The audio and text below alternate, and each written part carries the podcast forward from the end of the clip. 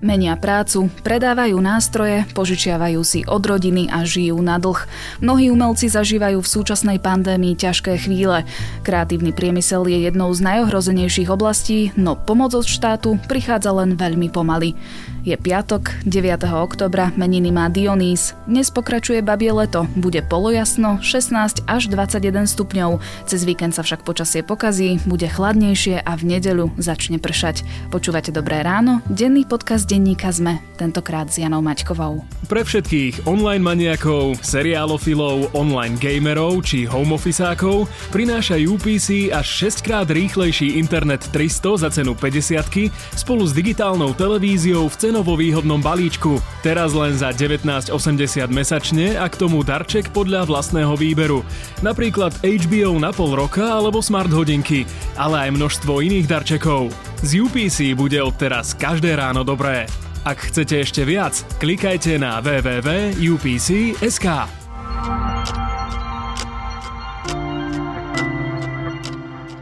Najprv sa pozrime na krátky prehľad správ. Za stredu bol na Slovensku zaznamenaný rekordný počet nových prípadov koronavírusu, až tisíc tridsaťsedem. Najviac infikovaných pribudlo v okresoch Bratislava, Bardejov, Prešov, Trebišov, Nitra a Veľký Krtíš. Vírusu podľahli ďalší dvaja pacienti, evidujeme tak celkovo päťdesiatsedem úmrtí na covid devätnásť. Najhoršia epidemiologická situácia je aktuálne na Orave. Napriek zákazu ľudia organizujú svadobné hostiny a rodinné oslavy, kde sa nákaza slobodne šíri. Polícia preto sprísni kontrolu pri dodržiavaní opatrení. Ak zistia porušenie, uložia pokutu vo výške tisíc eur. Obvinená Monika Jankovská zostáva vo väzbe. Senát Najvyššieho súdu zamietol jej sťažnosť podanú proti uzneseniu špecializovaného trestného súdu. Aj so sudcom Richardom Molnárom ostane vo väzbe do jedenásteho marca budúceho roka. Dotácie pre podporu rodovej rovnosti získali len tri organizácie. Dve z nich sú spriaznené s Annou Záborskou, Fórum života a poradňa Alexis. Ministerstvo tak prvýkrát podporilo prevažne pro-life organizácie. Neúspešným uchádzačom rezort nezdôvodnil nepridelenie dotácie. Nobelovú cenu za literatúru získala americká poetka Louise Glück. Je autorkou dvanástich básnických zbierok a za svoju tvorbu dostala už množstvo ocenení, vrátane Pulitzerovej ceny za poéziu. Jej básne sú plné emócií, často v nich medituje o svojich osobných skúsenostiach. Viac podobných správ nájdete na zet em e bodka es ka.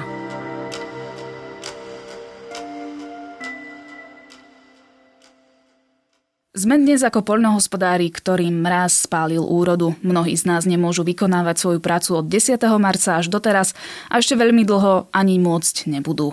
Tieto slová adresovali slovenskí umelci premiérovi Igorovi Matovičovi v otvorenom liste. Kritizujú, že od jary nedostali adresnú finančnú pomoc, pričom mnohým klesol príjem aj o viac ako osemdesiat percent. O aktuálnej situácii v kultúrnej obci a o tom, či vôbec prežije, sa porozprávam so Zuzanou Mistríkovou, filmovou producentkou a prezidentkou Asociácie nezávislých producentov. Inak povedané, kultúra a šport môžu naďalej žiť.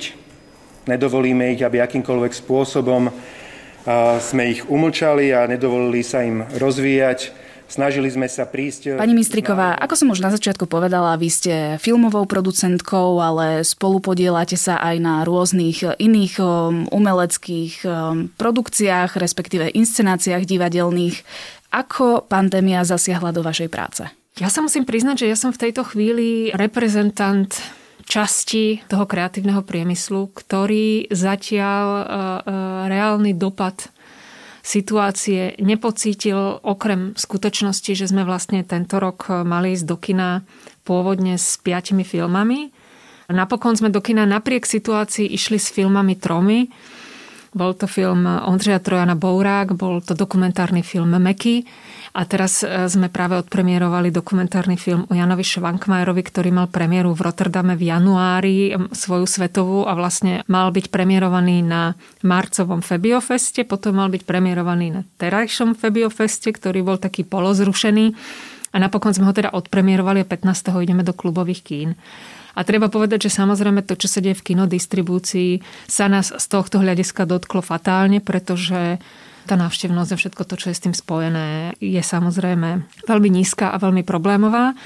A A možno by som povedala len k tomu len B, že neznamená to, že k nám nepritieklo desať tisíc eur na to, aby sme si kúpili nové auto, ale nepritiekli k nám tie peniaze, ktoré štandardne potrebujeme na to, aby sme pripravili ďalšie projekty, aby sme prefinancovali situáciu, kým dostaneme na prípravený film prípadne ďalšiu podporu alebo presvedčíme er té vé es, že do toho filmu má vstúpiť. Takže z tohto hľadiska sa nás to týka, ale my sme tento rok nemali naplánované nakrúcanie, to znamená, nemuseli sme nič rušiť. Nemuseli sme to rušiť, prípadne sme nemuseli robiť tie všetky nevyhnutné opatrenia, ktoré sa takisto samozrejme premietajú do financií a do rozpočtov. Pripravujeme veci na budúci rok. Vlastne by som to hneď využila na to, že my opakovane hovoríme, že nie celý ten priemysel sa nachádza v katastrofálnom stave, ale jedna jeho časť je naozaj v tejto chvíli na kolenách. A ktorá je to? Sú to predovšetkým ľudia, ktorí tvoria a pracujú okolo živej kultúry. To znamená koncerty, hudobné kluby, festivaly, festivaly všetkého druhu, to sa ten Febiofest to schytal na niekoľkokrát úplne, úplne úžasne, rovnako ako konvergencie, ktoré sa práve trafili do toho, ako v Bratislave štyri dni platilo obmedzenie na päťdesiat divákov a potom sa znovu zvýšilo na dvesto. Dotklo sa to samozrejme aj všetkých profesí a ľudí pracujúcich v audiovízii v tom zmysle, že aktuálne tie televízie vzhľadom na menší objem prostriedkov, s ktorými môžu pracovať, tak samozrejme znížili objem výroby. To znamená, že tí štáboví ľudia, tie všetky technické profesie, ale nielen technické profesie, aj veľmi špecifické profesie, ktoré vyžadujú výnimočnú zručnosť alebo talent, a ktoré sa okolo filmu takisto nachádzajú, majú menej práce. Keď sme robili odhad niekedy pred začiatkom leta, tak to vyzeralo, že objem prostriedkov v audiovizuálnej výrobe klesne o okolo štyridsať miliónov eur na tento rok. To znamená, toľko peňazí neodíde na prácu týchto ľudí. Tak ako v tejto chvíli, keď sa vypočítalo, že obrat prostriedkov, ktorých sa točí v kreatívnom priemysle, predstavuje sumu za rok tri miliardy eur, z čoho šesťsto miliónov sa pohybuje v tej tzv. Zriaďovanej kultúre a tých dva celé štyri miliardy eur sa vlastne pohybuje v súkromnom kreatívnom priemysle. To znamená, že to sú peniaze, ktoré ten sektor zarába na svoju činnosť a tie peniaze vypadli a neznamená to, že dva celé štyri miliardy niekto nezarobil, ale že taký objem práce tento rok vypadol. To znamená, za tým sú konkrétni ľudia, konkrétne profesie a práve títo ľudia sa nachádzajú naozaj v zložitej situácii. Ja len pripomeniem tie konkrétne štatistiky z roku dvetisícsedemnásť. Hovorí sa teda, že v kreatívnom priemysle pracuje dvestodvadsať tisíc ľudí a teda, aby si posluchači nemysleli, že ide len o hudobníkov, spevákov, režisérov, hercov, ale sú to v podstate aj osvetľovači, technici, kulisári, producenti, promotéri, proste... Tí, čo vlastnia techniky, ktoré prenajímajú a na ktoré majú leasingy a mohli by sme pokračovať a pokračovať a pokračovať. Tí, čo prenajímajú tie priestory, tí... Vlastne celý ten... Stačí, keď si napríklad náš poslucháč predstaví festival Pohoda. Pre, ak tam niekedy v živote bol, vie, čo to znamená, aký tam pracuje obrovský štáb ľudí. A to bol obrovský štáb ľudí, ktorý prišiel o prácu jeden týždeň. Uh-huh. Ale tí ľudia zvyčajne pracujú celé leto na nesmiernom množstve podujatí a tento rok nemohli pracovať. Ja teda poznám zo svojho okolia príklady, kedy ľudia, ktorí pracujú v kreatívnom priemysle, si museli nájsť inú prácu. Napríklad mám známeho herca, ktorý je momentálne taxikárom, mám známeho promotéra, ktorý začal piec koláče. Ja som veľmi rada, že to hovoríte, lebo my keď uh, hovoríme o tejto situácii, my nevravíme o tom, že tí ľudia doma sedia, hnevajú sa na vládu a čakajú, kým im pomôže. Nie je tomu tak. Oni sa samozrejme všetci snažia nejakým spôsobom to svoje živobytie riešiť, pretože že tí, ktorí neprepadli sitami rôznych nastavení prvej pomoci, ktorá bola nastavená pre celú spoločnosť, tak ak otec rodiny dostane pomoc päťstoštyridsať eur bez odpustenia odvodov, to znamená, že mu zostane asi tristo, čo je možno na nájomné a tam aj skončil, tak samozrejme, že všetci robia všetko preto, aby sa nejakým spôsobom uživili. Ale treba povedať, že to nie je jednoduché. Povedali ste to číslo. Ak len štvrtina tých ľudí, ľudí hľadá prácu, tak tá práca vlastne k dispozícii nie je. Nastávajú aj také absurdné situácie, ako, ako že sa naozaj operná spevačka snažila zamestnať v nejakej profesii, ktorá bola v supermarkete a vlastne tú prácu nedostala, pretože so svojou kvalifikáciou mm-hmm. by bola v to, na tom mieste pre toho zamestnávateľa dráhou. To znamená, nie je to naozaj jednoduché. A keď hovoríme o pomoci, hovoríme o tom, že ak sa k tomu nejakým spôsobom nepostavíme, tak sa nám vlastne jednak rozpadne infraštruktúra tej kultúry a keby aj o dva mesiace sme boli všetci zdraví a chceli sme začať chodiť na kultúru, tak by sme v mnohých prípadoch nemali kam.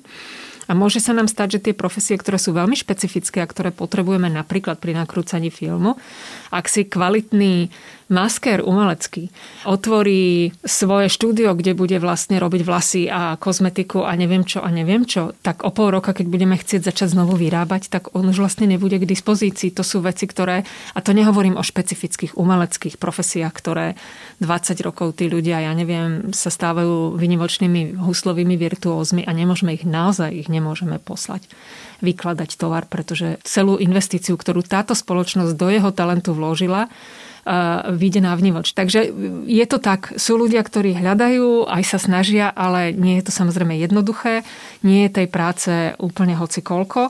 Snažia sa pomôcť aj navzájom, my ale hlavne upozorňujeme, že ak chceme, aby táto spoločnosť nejakým spôsobom fungovala ďalej, nemôžeme nechať celý ten sektor padnúť niekde na desať percent, pretože tých ďalších deväťdesiat budeme budovať tridsať rokov. Práve v polovici septembra premiér hovoril o tom, že nedovolí, aby sa kultúra na Slovensku zložila k zemi. A šport, aby sme boli A fair, šport, áno, áno, áno, presne tak. Robí preto podľa vás dosť? Je to veľmi, ja myslím, že veľkú časť problému, o ktorom sa dnes rozprávame a nie sme jediná oblasť, ktorá je dotknutá, je podľa mňa spôsobená na začiatku niekde nie úplne pochopením hĺbky daného problému alebo štruktúry toho problému a potom veľmi necitlivým jazykom, ktorý sa smerom k riešeniu tomu, toho problému alebo smerom k tým aktérom, ktorí na ten problém upozorňujú, používa. V podstate pán premiér potom, ako naozaj jeden víkend došlo k skoro až sociálnemu výbuchu na strane ľudí, ktorí pracujú v kultúre. Z toho dôvodu, že po siedmich mesiacoch, kedy nemôžu svoju prácu vlastne robiť, alebo ju mohli robiť minimálne a stále čakali na nejaký pozitívny signál. Pri prvom probléme sa stalo to, čo sa stalo niekoľkokrát tento rok. Ako prvá vec boli zrušené kultúrne a športové podujatia. Ako keby kultúra a šport boli tie miesta, ktoré sú naozaj najnebezpečnejšie z hľadiska ochrany zdravia.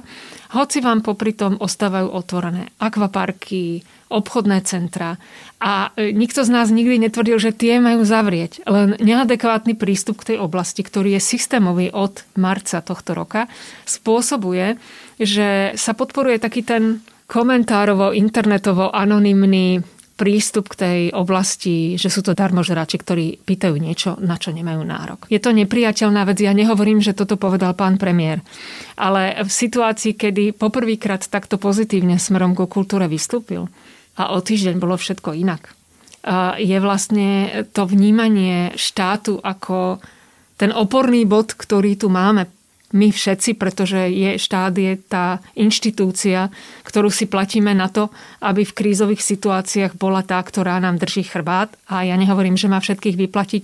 Všetci vieme, že sa nachádzame v krízovom období a tak ďalej.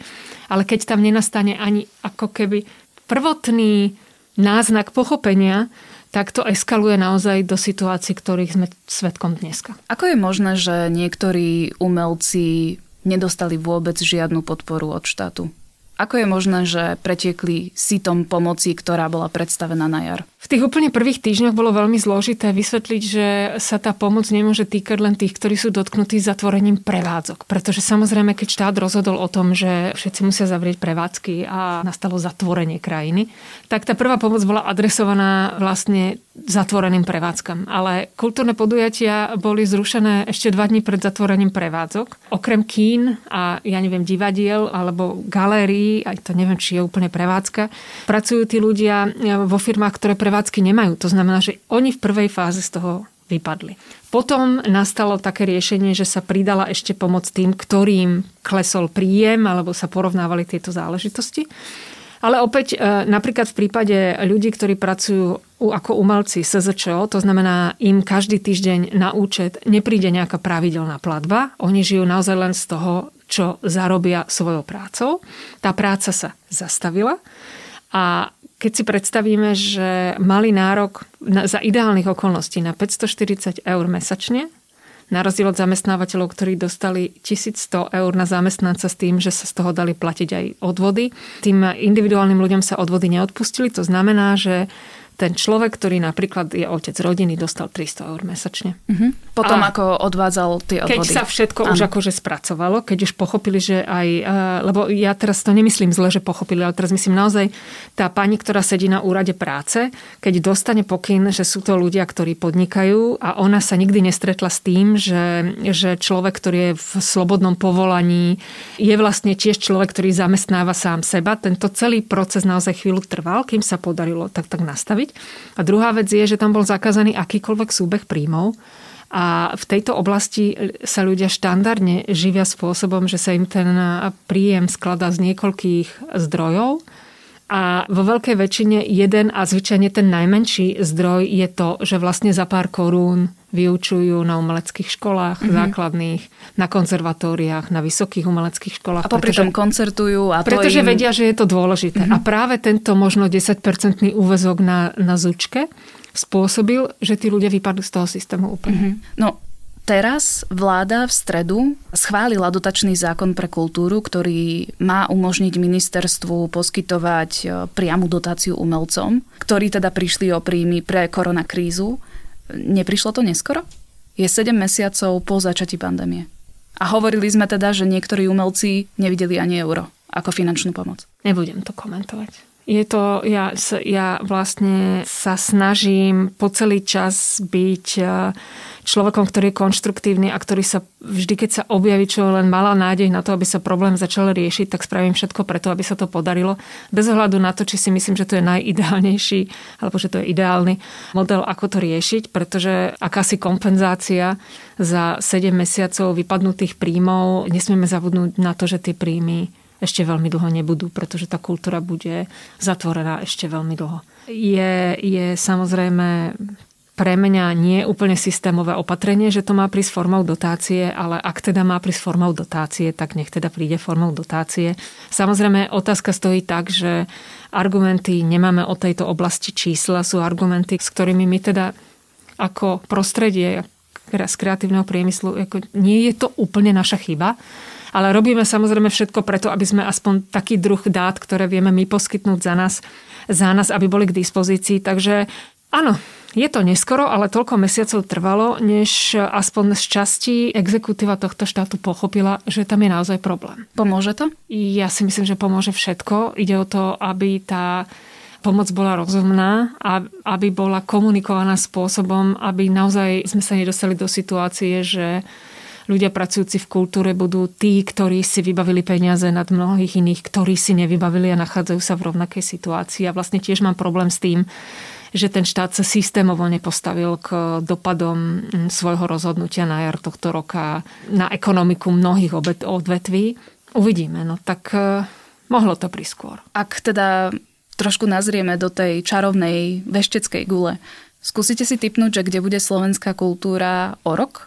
Či to prežije? Kultúra to prežije, aj umenie to prežije, pretože je to niečo, čo hoci by so mnou možno polemizovali ľudia niektorých vrstiev, ale je to niečo, čo potrebujeme prirodzene k svojmu životu. A keď hovorím potrebujeme prirodzene k svojmu životu, nehovorím, že každý musí cítiť potrebu ísť na operu alebo na vážny koncert. Ale keď sa každý zamyslí nad tým, čo mu pomôže v čase, kedy sa na ňo valí celý svet a potrebuje objaviť nejaký iný svet alebo jednoducho na chvíľu vypnúť alebo nájsť si nejaký, nejaký moment, ktorý mu pomôže nazbierať znovu sily, tak vlastne bude musieť priznať, že je to vlastne, že sa vyberie týmto smerom. Nevraviac o tom, že kultivovanosť prostredia, v ktorom pracujete, kultivovanosť spoločnosti, v ktorej sa pohybujete, úroveň komunikácie, s ktorou sa stretávate, veľmi výrazne ovplyvňuje, ako fungujete a nechcem to teraz akože dať medzi tým rovnítko, že ako ste efektívni, ale v podstate by sa to tam veľmi jasne malo dať. Čo definuje Slovensko ako krajinu? Definujete ju prostredníctvom kultúry, prostredníctvom spoločných znakov, ktoré všetky súvisia s kultúrou, s umením, s jazykom, s identitou. A je absurdné sa tváriť, že to tak nie je. Je to samozrejme niečo, čo sa nedá strčiť do nejakej rezortnej kolónky, To znamená, ťažko sa o tom niekedy uvažuje jednoducho administratívne. Tie, tie riešenia nemusia byť jednoduché, ale nemusíme úplne vymýšľať teplú vodu, keď sa pozrieme na ktorúkoľvek krajinu z Európskej únie a dokonca teda, nie že by som to chcela nejak znevažovať, ale aj našim susedom, ktorí prechádzali transformáciou rovnako ako my za ostatných tridsať rokov, tak zistíme, že tam sa tie veci začali diať okamžite. Ja viem, že vláda, keď nastúpila, mala obrovský problém s tým, že tá pokladnica bola prázdna a jediné peniaze, ktoré boli k dispozícii, boli peniaze z európskych zdrojov, ktoré sú komplikované a potrebujú prípravu a čas tak, aby boli tie peniaze minuté v súlade so všetkými pravidlami. Ale prešlo pomerne dosť dlhá doba. Myslím si, že leto bolo ideálne obdobie na to, aby sme sa na druhú vlnu pripravili aj v zmysle toho, aby dokázala kultúra sama zadefinovať, v ktorých oblastiach by mohla ďalej bežať v bezpečnom režime, neuzatvárať, živiť aspoň tú časť toho spektra, ktorú je schopná živiť a pripraviť sa aj na tie opatrenia, ktoré sú spojené s tými ekonomickými dopadmi. Vedeli sme, ako, aby som citovala kolegov z Gastra, všetky obedy a večere, ktoré sa neprejedli, sa už neprejedia, tak ako v tom všetky tie predstavenia kinové a divadelné, ktoré sa neodohrali, sa už neodohrajú a tie peniaze v tom systéme budú chýbať. Tak dúfajme, že kultúra už nebude naďalej zahnaná do kúta, ale reálne sa jej aj nejako pomôže. Ďakujem za rozhovor Zuzane Mistríkovej, filmovej producentke a prezidentke Asociácie nezávislých producentov.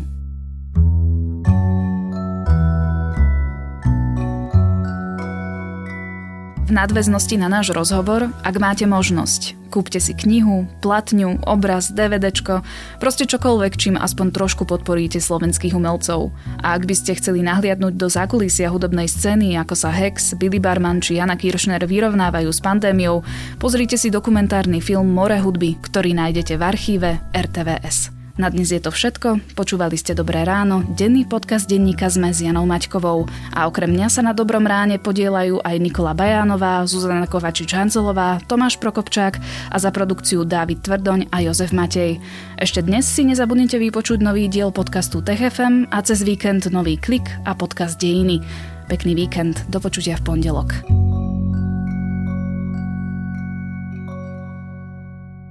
Tento podcast a Internet tristo za cenu päťdesiatky vo výhodnom balíčku s digitálnou televíziou len za devätnásť osemdesiat mesačne plus darčekom podľa vlastného výberu vám prinieslo ú pé cé. w w w bodka u p c bodka es ka